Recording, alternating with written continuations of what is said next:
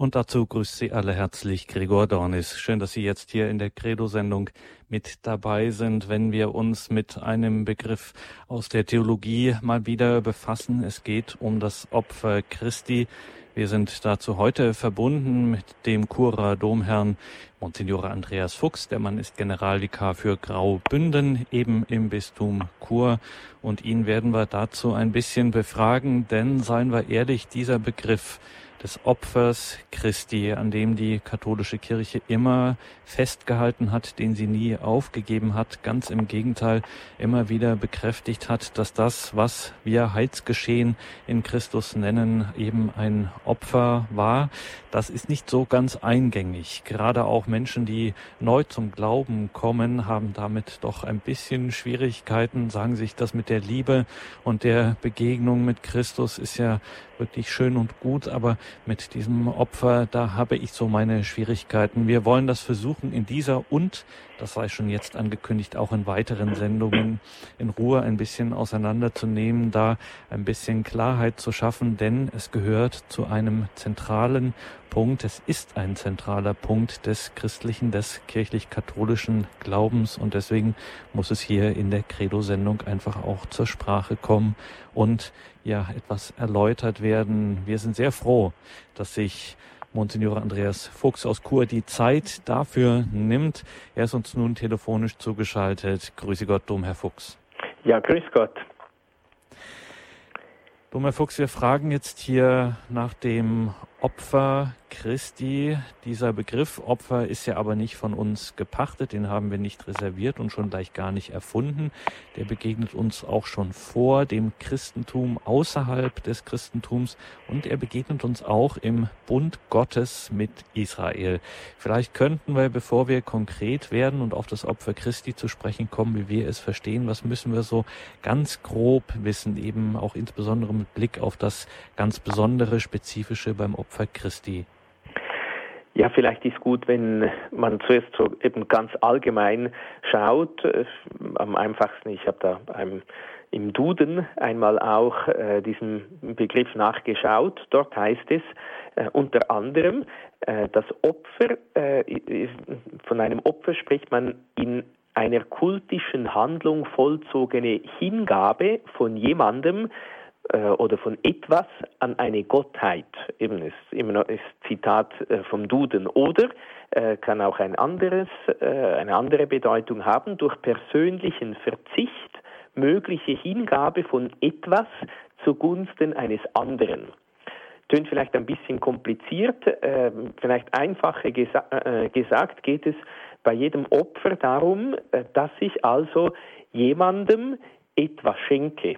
Oder wenn es eben äh, ein Opfer im religiösen Umfeld ist, dass ich Gott etwas schenke, beziehungsweise dass ich mich selbst dann auch Gott schenke oder Gott aufopfere oder eben mein ganzes Leben ihm schenke.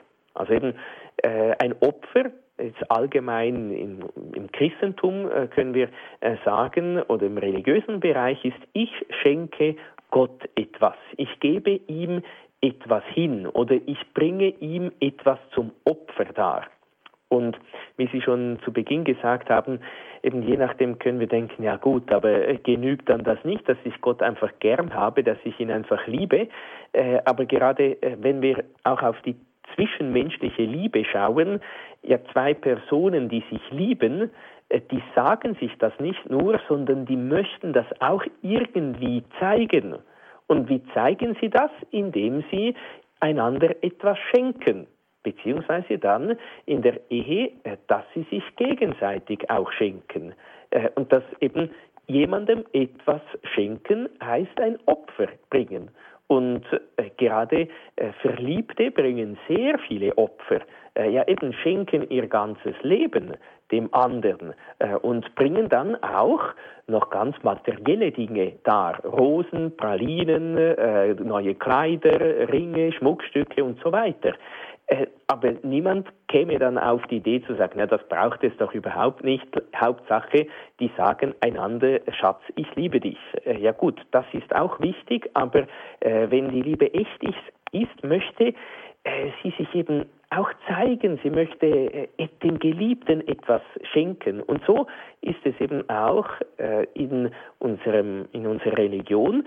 Wir schenken uns auch äh, Gott selbst hin oder wir schenken ihm etwas. Wir möchten ihm auch ganz konkret zeigen, dass wir ihn gern haben. Und wenn wir dann noch ein bisschen auf das Wort, auf das lateinische Wort für Opfer schauen, ist das Sacrificium. Das Sacrificium äh, besteht eben aus zwei Wörtern, sacrum facere, also etwas heilig machen. Und heilig ist Gott. Äh, er allein ist der Heilige. So bekennen wir es auch im Gloria. Du allein bist der Heilige. Das heißt, wenn wir etwas heilig machen, ein Sacrificium darbringen, dann mache ich etwas gottgehörig. Eben dann sind wir wieder äh, da bei diesem Punkt, ich schenke Gott etwas. Und wenn wir noch beim Katechismus so allgemein zum Opfer schauen, dann finden wir bei 2099 sehr schön, das ist im Zusammenhang da mit dem ersten Gebot, Gott anbeten, eben ihn mit ganzem Herzen lieben, ihn allein lieben, heißt es da, es ist richtig, Gott Opfer darzubringen zum Zeichen der Anbetung und des Dankes, des Flehens und der Gemeinschaft mit ihm.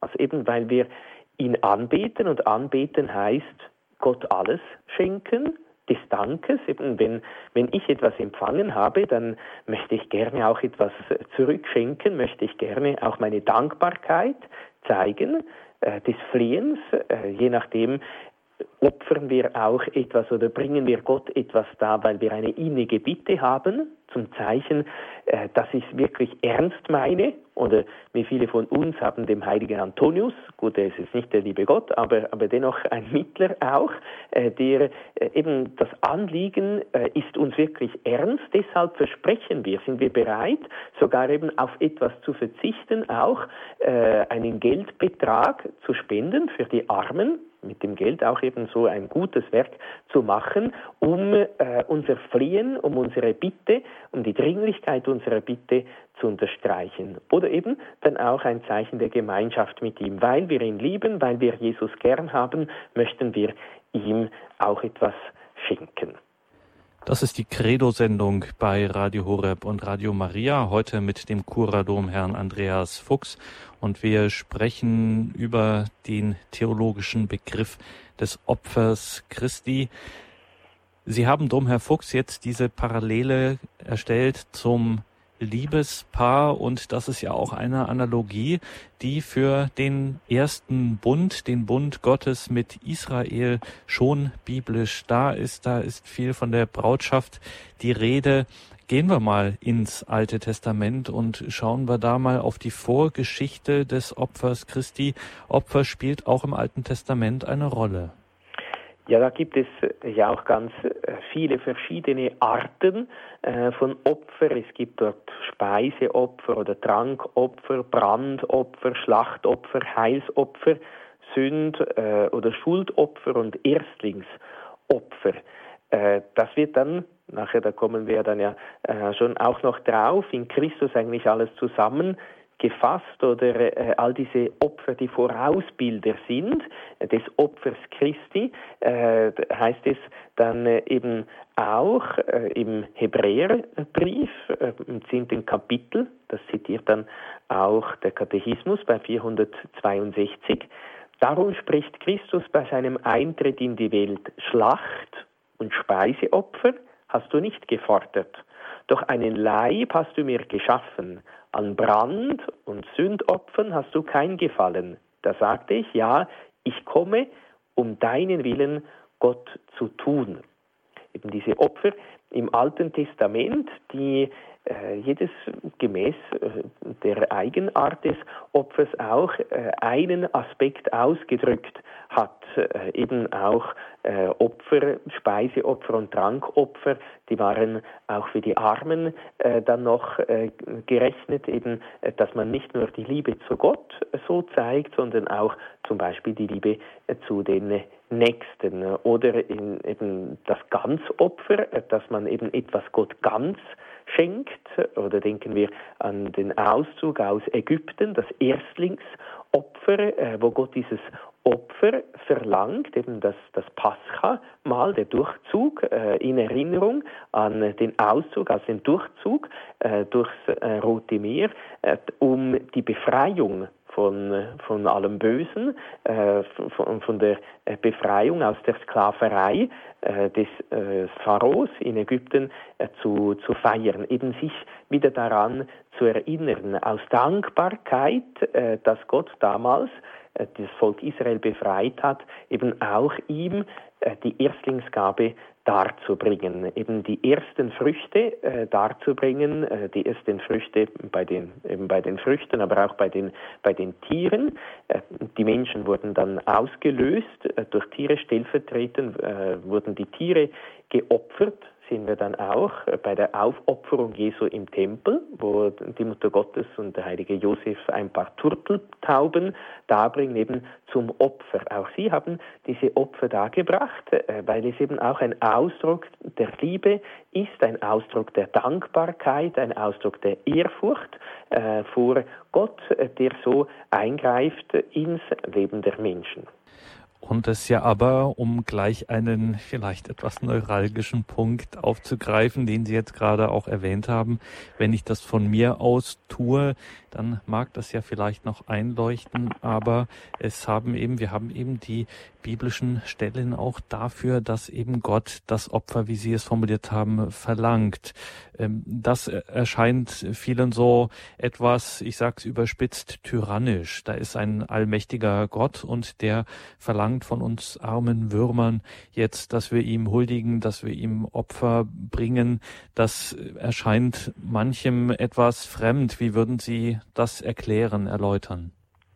Gut, es mag vielleicht schon so sein, eben jetzt, äh, jetzt verlangt der Tyrann da irgendwelche brutalen äh, Gaben und so, aber eben äh, wichtig ist natürlich auch immer, äh, so sagt der Katechismus auch, dass die äußere Opferhandlung wahrhaftig Ausdruck einer inneren Opferhaltung ist. Eben das Opfer, das Gott gefällt, ist ein zerknirschter Geist.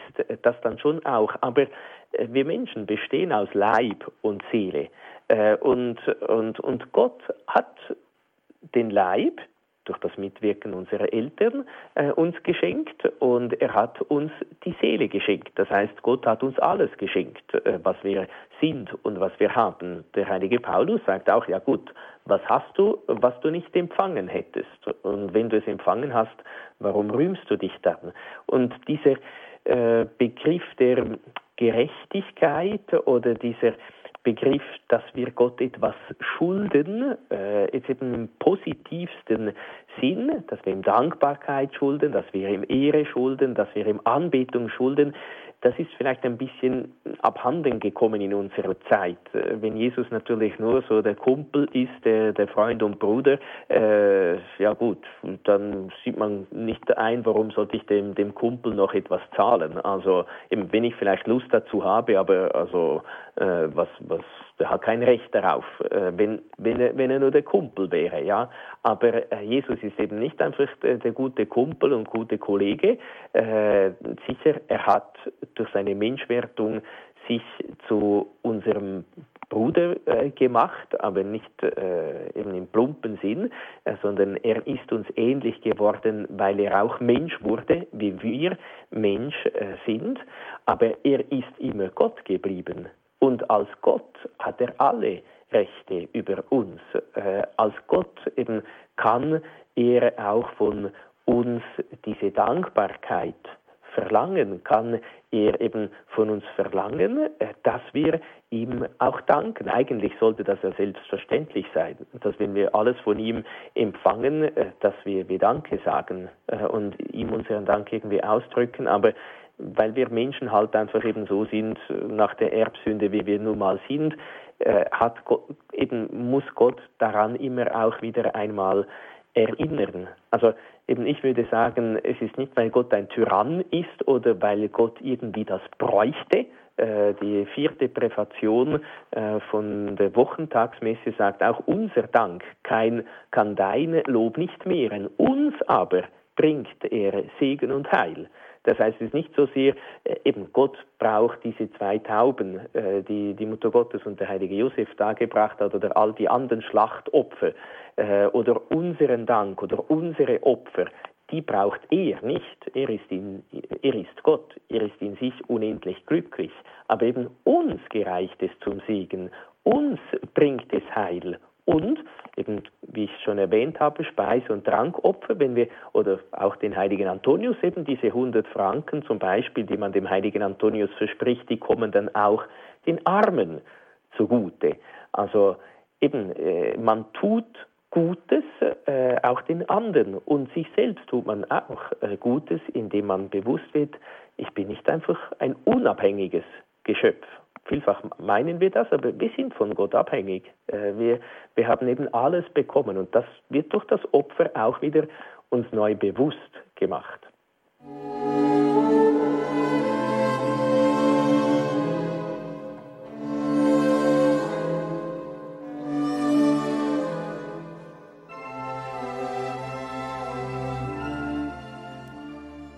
Sie haben eingeschaltet bei Radio Horeb und Radio Maria. Das ist die Credo-Sendung. Wir sind dem Glauben der Kirche auf der Spur und heute zu einem ganz zentralen Thema des christlichen, des katholischen Glaubens, nämlich das Opfer Christi. Jetzt haben wir schon mit unserem heutigen Referenten, Domherr Andreas Fuchs aus Chur in der Schweiz, schon ein wenig allgemein gesprochen über das Opfer, auch über Vorbilder dieses Opfers Christi, Vorausbilder im Alten Testament. Und jetzt Domherr Fuchs müssen wir konkret werden. Jetzt sozusagen geht's ans Eingemachte. Wir müssen jetzt wirklich über das Opfer Christi sprechen. Was ist das Spezielle daran? Was passiert im Opfer Christi, von dem die Kirche ja sagt, es sei endgültig, vollkommen, einmalig etc. Das Opfer Christi. Ja, äh, ich denke, zuerst einmal ist äh, wichtig, eben ist vielleicht auch gut, wenn man diese äh, Stellen, äh, die im Katechismus der katholischen Kirche einmal auch ein bisschen für sich äh, langsam durchgeht und betrachtet. Das ist so vor allem ab der Nummer 606 bis ungefähr 618, 17 und der Fall. Und wenn man nur schon einmal da ein bisschen so die Überschriften auch, äh, die Untertitel anschaut, das heißt äh, zuerst da das ganze Leben Christi ist Opfergabe an den Vater, dann das Lamm, das die Sünde der Welt hinwegnimmt.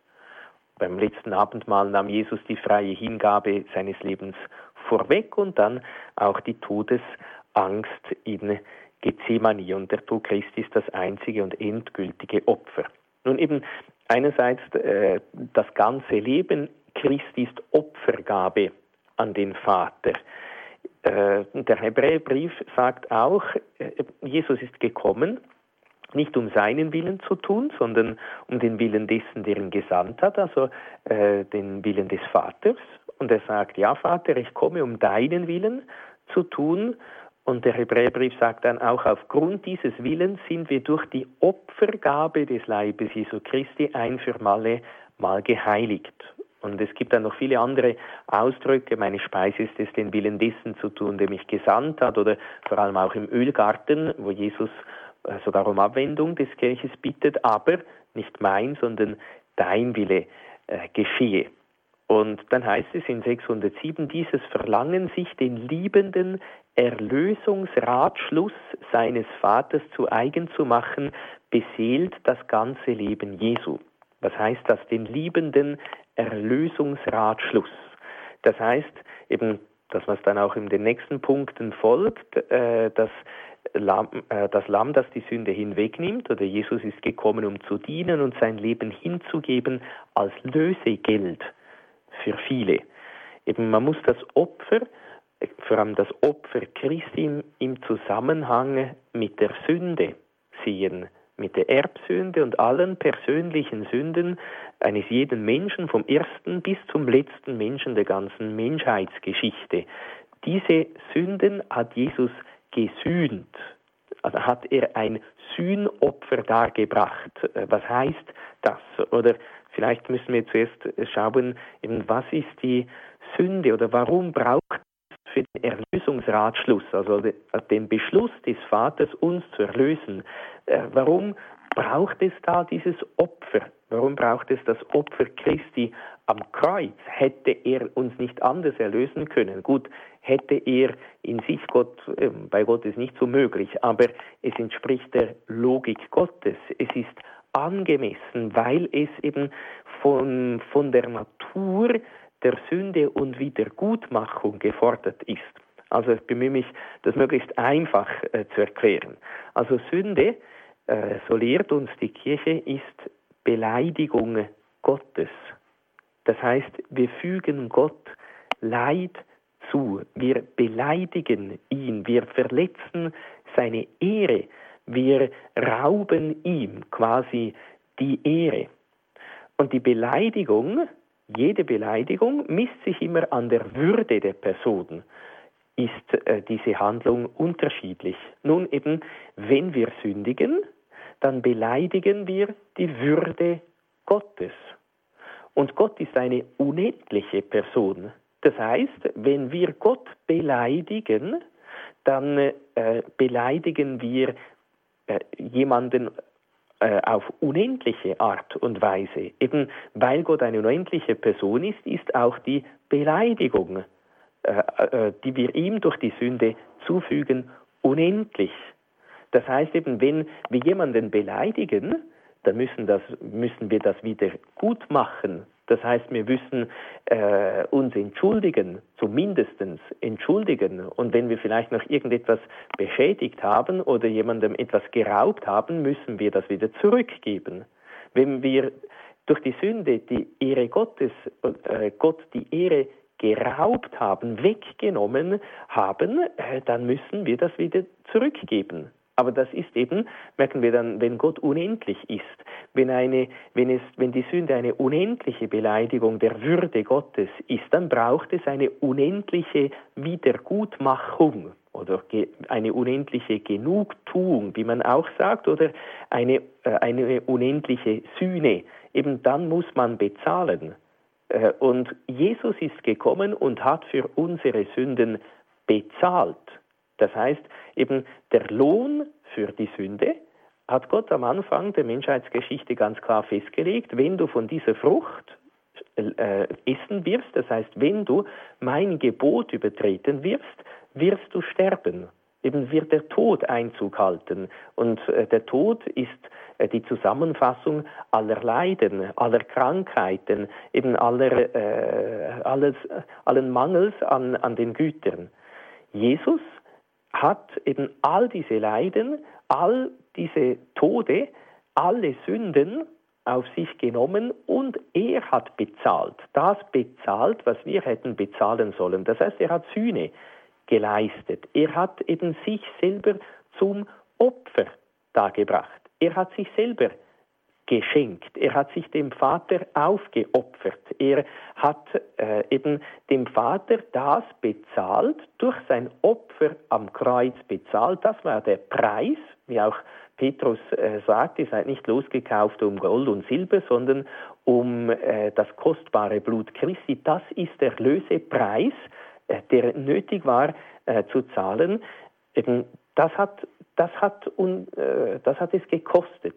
Eben das Opfer Christi ist insofern nötig, um äh, diese Würde, äh, diese, äh, die verletzt wurde, diese Beleidigung Gottes wieder gut zu machen, die kein Mensch wieder gut machen könnte. Es gibt einen schönen äh, Satz bei Nummer 616, äh, der das ganz einfach und kurz im Katechismus zusammenfasst. Kein Mensch selbst nicht der Größte wäre imstande, die Sünden aller Menschen auf sich zu laden und sich als Opfer für alle darzubringen. Doch Kraft der göttlichen Person des Sohnes in Christus, die über alle menschlichen Personen hinausgeht und sie zugleich umfängt und Christus zum Haupt der ganzen Menschheit macht, kann das Opfer Christi für alle erlösend sein, eben den Erlösungsratschluss für die Erlösung diesen Lösepreis zu zahlen, weil wir durch die Sünde gefangen äh, waren, den hat Jesus am Kreuz bezahlt. Eben am Kreuz durch sein Opfer, durch die Hingabe äh, seines Lebens, aus Liebe zum Vater und aus Liebe zu uns, hat er das bezahlt. Eben, das ist äh, so das, ich denke, das eben das Wesentlichste oder das Wichtigste im Opfer Christi. Und ich weiß nicht, ob das ein bisschen wenigstens äh, vielleicht äh, verständlich war, warum dieses Opfer Christi so einmalig ist oder so wichtig ist oder warum es nötig oder angemessen war, um uns zu erlösen von der Sünde, von allem Bösen, vom Tod äh, zu erlösen.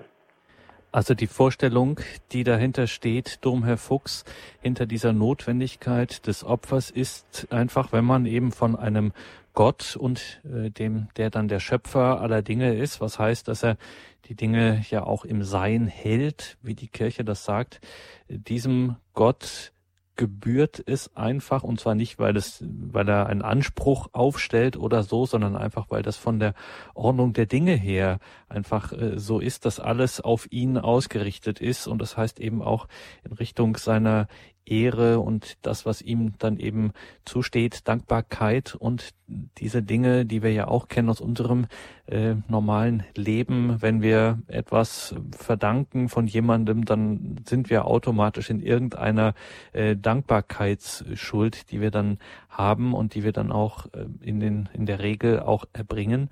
Und wenn das ausbleibt, wenn man sich davon abwendet, von diesem Ursprung der Dinge, das, was einem das äh, Sein geschenkt hat, um es mit diesem Terminus zu sagen, wenn man sich davon abwendet, dann äh, kommt man da irgendwie nicht, man kriegt man die Dinge nicht mehr gerade, man kriegt es einfach äh, so nicht mehr hin, irgendwas läuft dann schief. Und jetzt haben Sie gesagt, da greift jetzt Gott selbst ein und in dieser göttlichen Person in Christus bringt er das selber in Ordnung. Kann man jetzt so weit gehen, zu sagen, dass die paradoxe, scheinbar paradoxe Situation entsteht, dass durch dieses Opfer Christi und all dem, was wir an schwierigem äh, Gedanken daran äh, verbinden, dass dieses einmalige Opfer Christi nun wiederum seinerseits sämtliche Opfer weiterhin abschafft. Also Gott sozusagen, Gott nimmt das selbst in die Hände. Er macht sich selbst quasi zum Opfer in der zweiten göttlichen Person,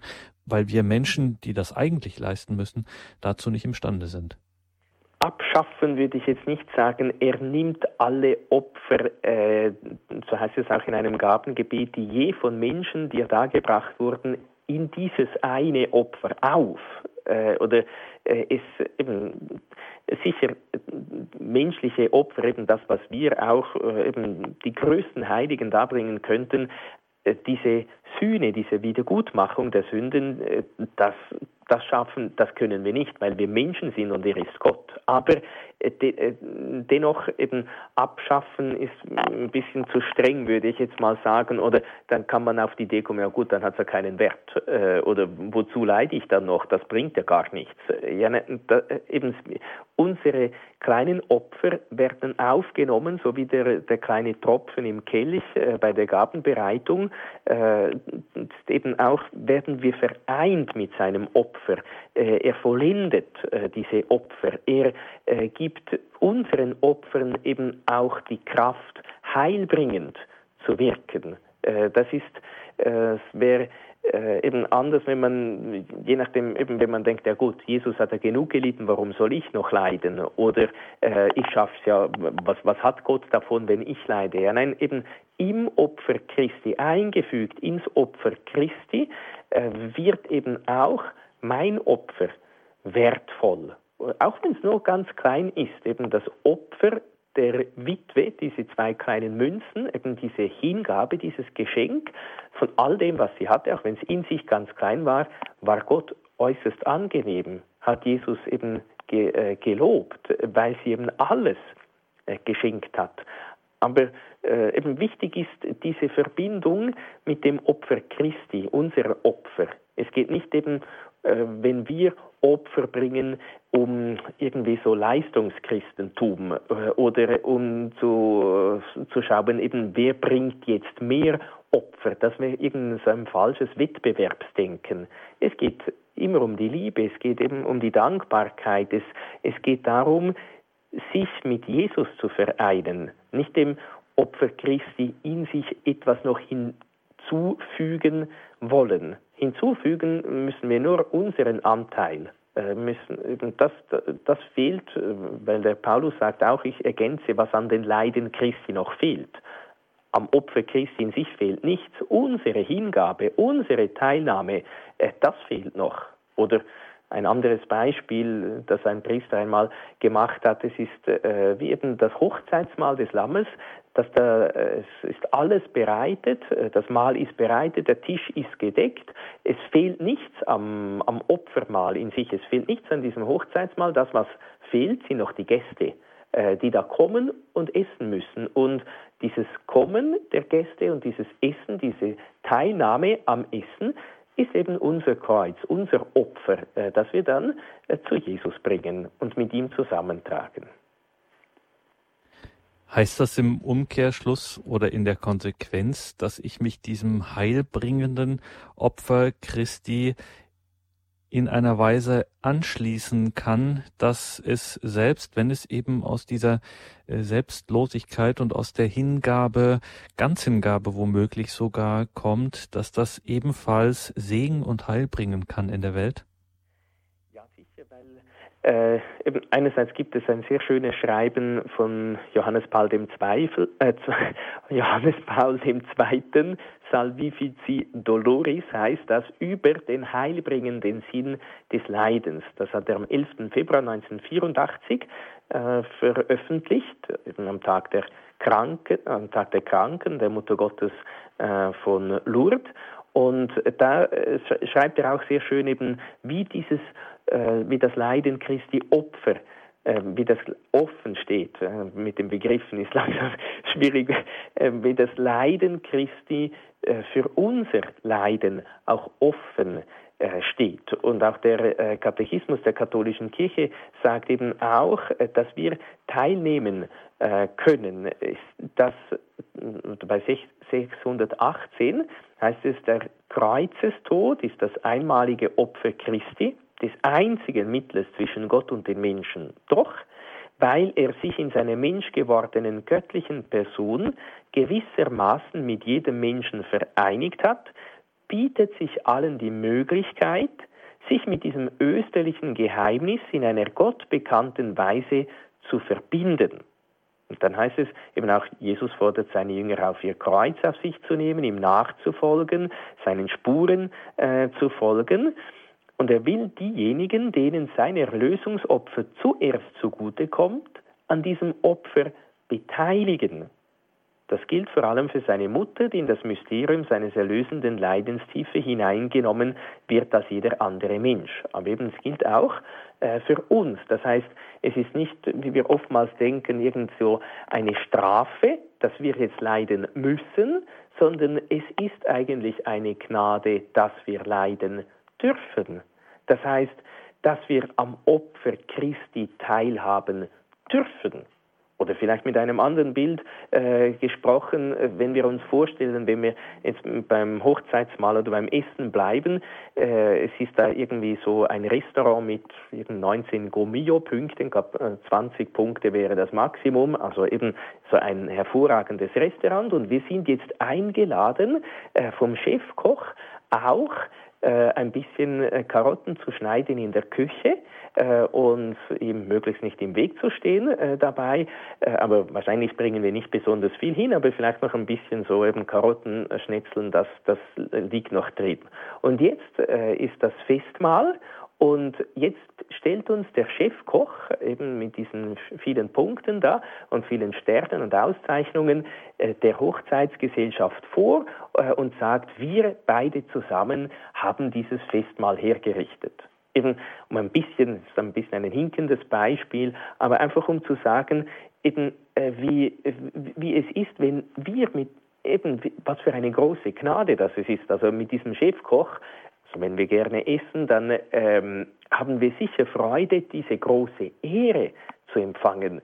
Eben wir gemeinsam haben dieses äh, Festessen gekocht, obwohl wir gar nicht viel dazu beigetragen haben. Und so ist eben auch äh, die Liebe Christi, dass äh, der uns diese Möglichkeit gibt, an seinem Opfer Anteil zu erlangen und der uns dann eben auch zusammen mit ihm dem Vater vorstellt und sagt eben, wir zusammen haben das Kreuz der Welt getragen. Eben, ihr schenkt uns nicht nur Anteil an seinem Kreuz, wie die Heilige Schrift sagt, sondern auch Anteil an seiner Auferstehung, an seiner Herrlichkeit.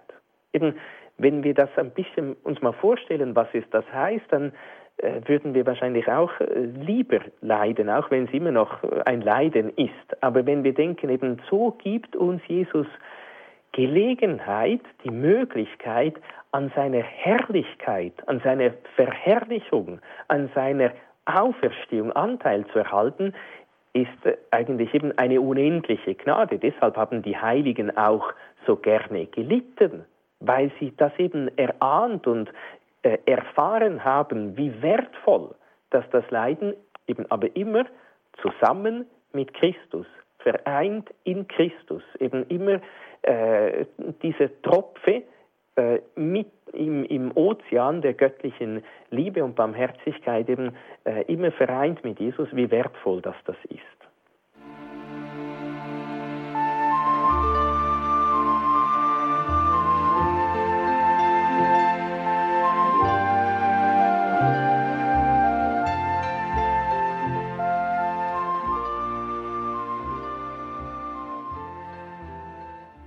Das Opfer Christi, das ist Thema heute in unserer Credo-Sendung. Wir sind im Gespräch mit Domherr Andreas Fuchs aus Chur in der Schweiz. Das Thema bewegt. Es, wir haben schon Anrufer in der Leitung, gehen zunächst nach Freiburg zur Frau Dold. Grüße Gott, guten Abend, Frau Dold.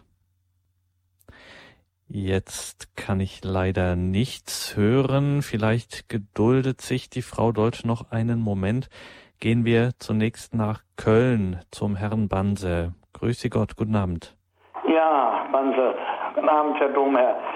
Ich bin mit Ihrer These nicht einverstanden, zuerst mal rundherum heraus. Und zwar äh, ist das nicht vermessen, wenn wir sagen, wenn wir leiden müssen oder wenn wir jetzt äh, für die sündige Welt jetzt äh, äh beten und dann also auch mit darunter leiden, äh, sind wir da nicht ganz schnell bei dem Begriff Miterlösung. Und äh, das finde ich vermessen. Dann, äh, damit, äh, damit untergräbt man ja die Einzigartigkeit des Opfers Christi. Und äh, ich war jetzt zum Beispiel in, in, in Dresden und, oder auch, auch in. Salvo de Compostela, habe ich sehr äh, äh, mitleiderregende Kruzifixe gesehen und äh, wo man das Leiden Christi äh, nachsinnen kann und so weiter. Wenn ich mir da vorstelle, durch mein Gebet durch, für die sündige Welt oder durch mein Leiden wirke ich mit ähm, am Heil der Welt, also das, das kommt mir vermessen vor.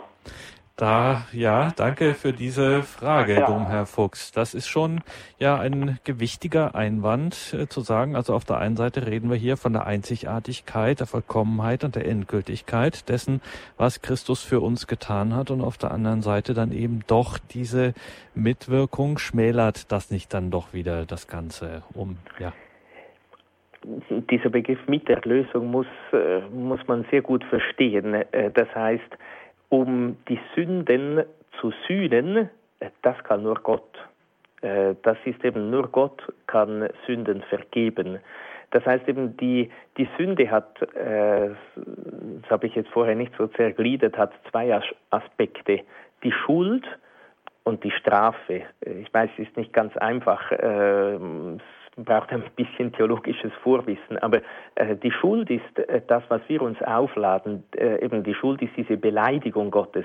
Die kann Gott, äh, nur Gott kann die wieder gut machen.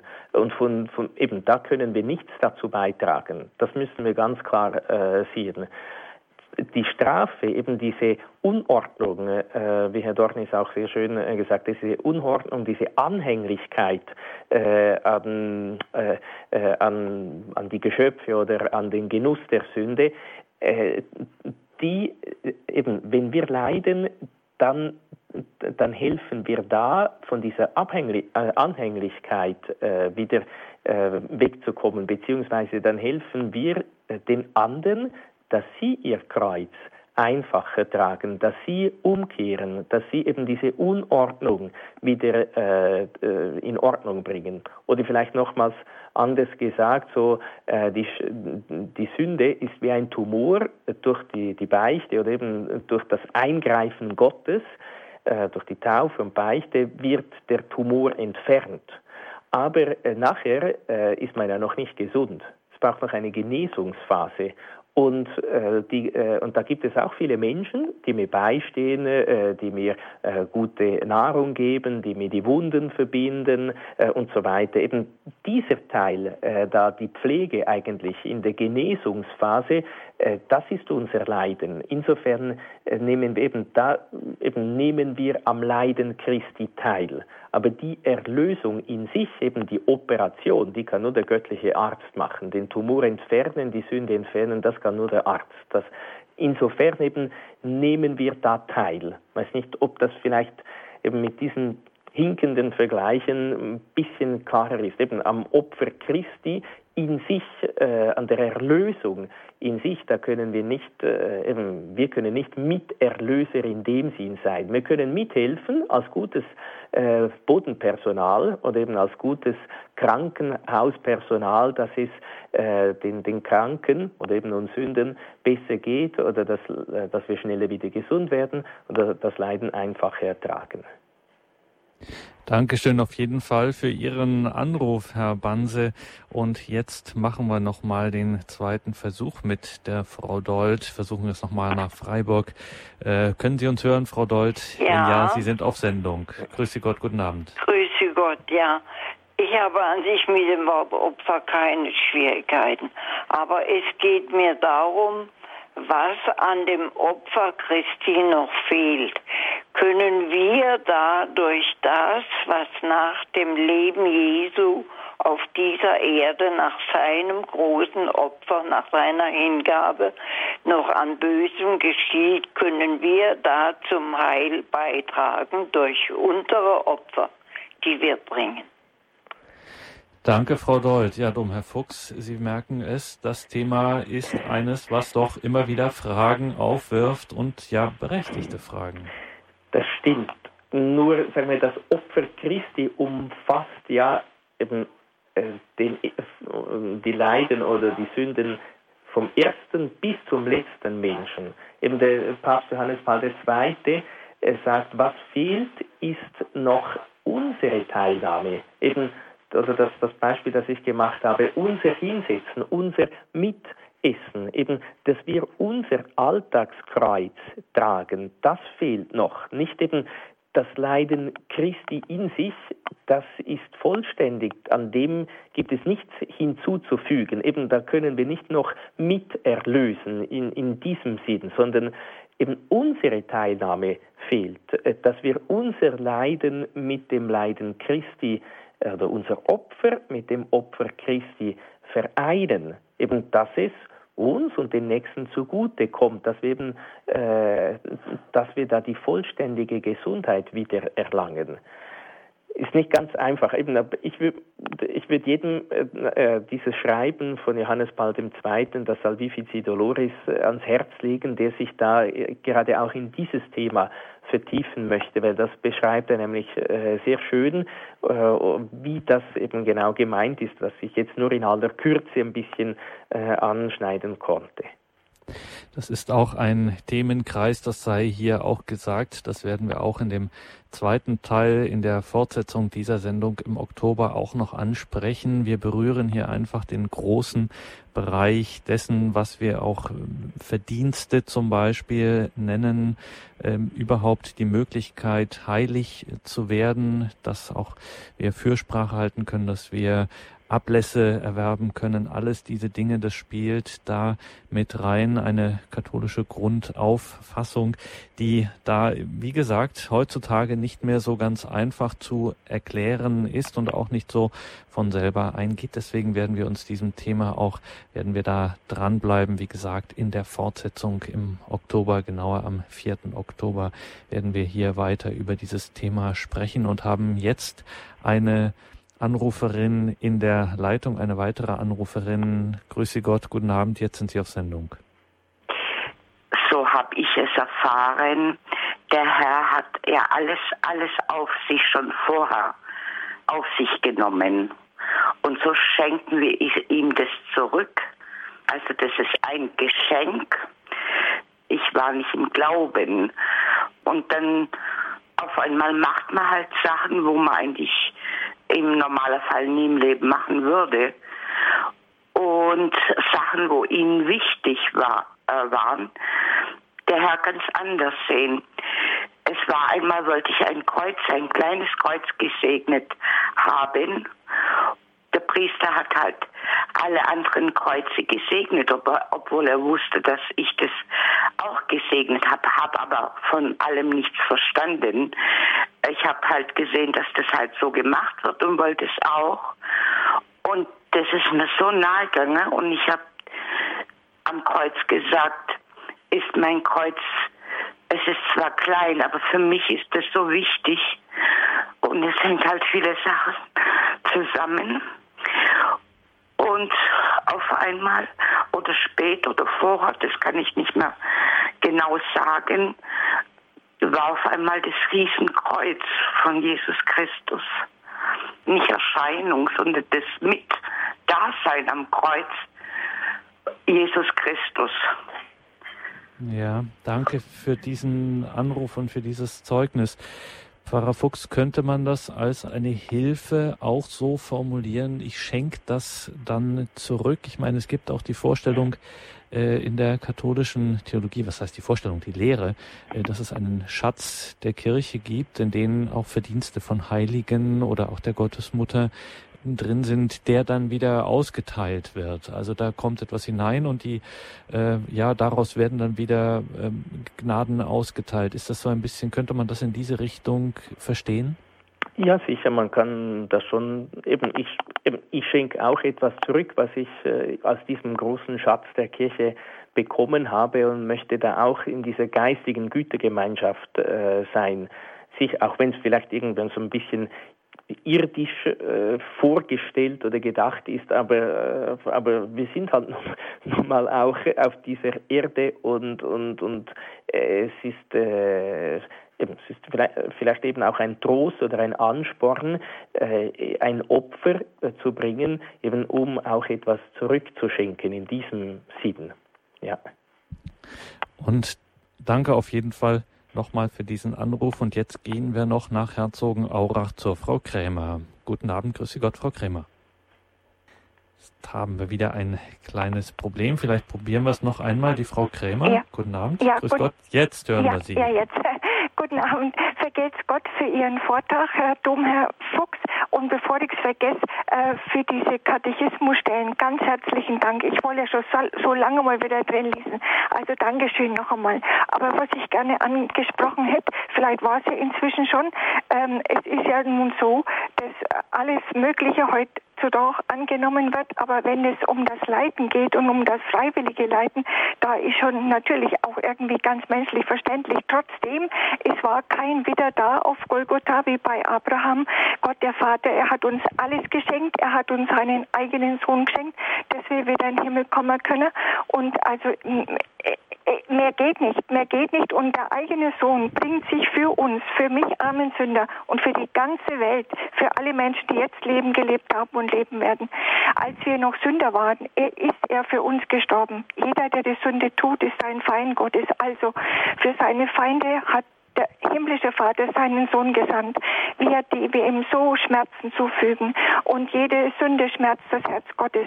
Und Jesus ist da, er ist da in seinen Sakramenten, er ist da in seinem Kreuzesopfer, das in jeder heiligen Messe ja gegenwärtig gesetzt wird. Es ist ein wunderbares Geheimnis, mehr kann es nicht erklären. Und mehr kann Dankeschön. er uns nicht geben. Vergesst Gott. Dankeschön, Frau Kremer. Sings Gott. Alles Gute nach Herzogenaurach. Ja, Domherr Fuchs, ähm, da hat doch die Frau Krämer äh, in großen Teilen Ihnen aus dem Herzen gesprochen, kann ich mir vorstellen. Ja, sicher. Sie hat eigentlich in einfachen Worten das gesagt, was wir in komplizierten gesagt haben und gleich noch auch die Vorschau gemacht für die nächste Sendung. Aber es, eben, viel mehr muss ich eigentlich, also da kann ich nicht mehr groß etwas dazufügen und das ist auch nicht nötig, glaube ich. Ja.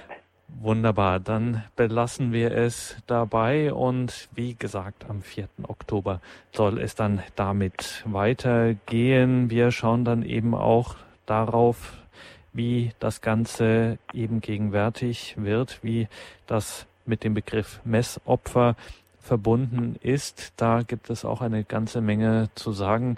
Für heute vielen Dank, Domherr Fuchs, dass Sie sich diese Stunde hier Zeit genommen haben, sich diesem durchaus nicht leichten Thema hier gestellt haben, auch den Fragen. Liebe Hörerinnen und Hörer, danke auch Ihnen hier fürs Dabeisein. Das Ganze können Sie auch nachhören, wie immer, auf einer CD, beziehungsweise morgen steht das dann auch im Laufe des Tages im Podcast- und Downloadbereich horeb.org ist unser Internetauftritt. Ich sag's nochmal für alle die, die jetzt Lust bekommen haben, mal in den Katechismus zu schauen.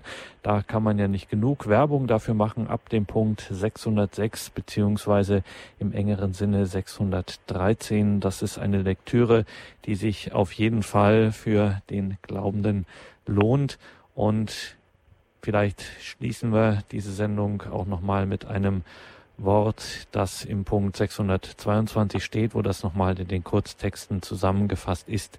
Die Erlösung durch Christus besteht darin, dass er gekommen ist, um, wie es im Matthäus Evangelium heißt, sein Leben hinzugeben als Lösegeld für viele, das heißt, um den Seinen wie dann Johannes Evangelium, seine Liebe bis zur Vollendung zu erweisen, damit sie aus der sinnlosen, von den Vätern ererbten Lebensweise losgekauft werden. Das ist, wie gesagt, einer der Kurztexte des Katechismus der katholischen Kirche und an dem heutigen Tag, an dem Tag der heiligen Rosa von Lima, fügt es sich, dass da der Katechismus die heilige Rosa von Lima zitiert. Wenn wir sie jetzt um ihren Segen bitten, vielleicht noch dieses schöne und eindrückliche Zitat der Tagesheiligen uns mit auf den Weg in diesen Abend und in die Nacht zu geben. Und natürlich bitten wir sie um ihren Segen. Ja, das Zitat äh, hier von der heiligen Rosa von Lima äh, im Katechismus heißt, es gibt keine andere Leiter, um zum Himmel emporzusteigen, als das Kreuz. Und jene, vielleicht kann man das auch noch ein bisschen äh, ergänzen, insofern ähm, jene, die das Prävier beten, das Stundengebet äh, in der Lesehure äh, von heute, äh, der Lesehure eben äh, gerade von der heiligen Rosa von Lima, schreibt sie aus einem Brief an den Arzt Castillo eben auch, dass Jesus selber äh, diese Worte eigentlich gesprochen äh, hat und er ihr gesagt hat, alle sollen wissen, dass auf die Anfechtung die Gnade folgt. Sie sollen einsehen, dass die Größe der Gnadengaben in dem gleichen Maß wächst, wie die Mühsale zunehmen.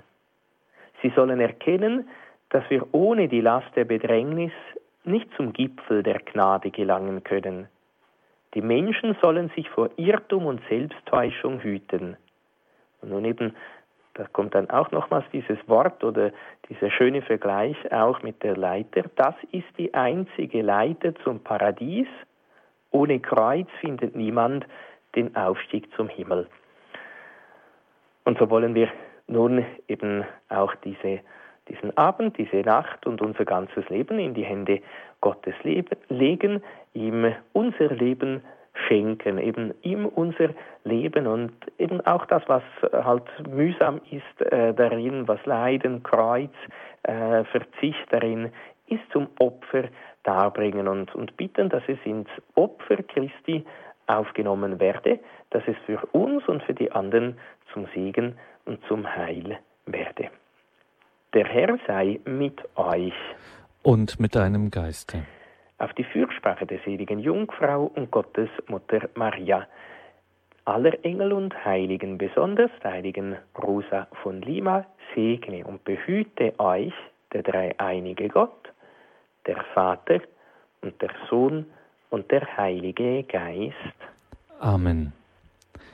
Danke, Domherr Fuchs. Danke Ihnen, liebe Hörerinnen und Hörer. Um 21.40 Uhr schalten wir ins westliche Münsterland nach Reken zum Marianhiller Missionar Pater Jörg Thiemann. Er betet dann hier gemeinsam mit uns die Komplett, das Nachtgebet der Kirche. Danke vor allem auch an das Ehepaar Burt. Die hatte die Regie heute in dieser Sendung und begleitet sie jetzt auch weiter durch das Programm. Alles Gute und Gottes Segen wünscht ihr Gregor Dornis.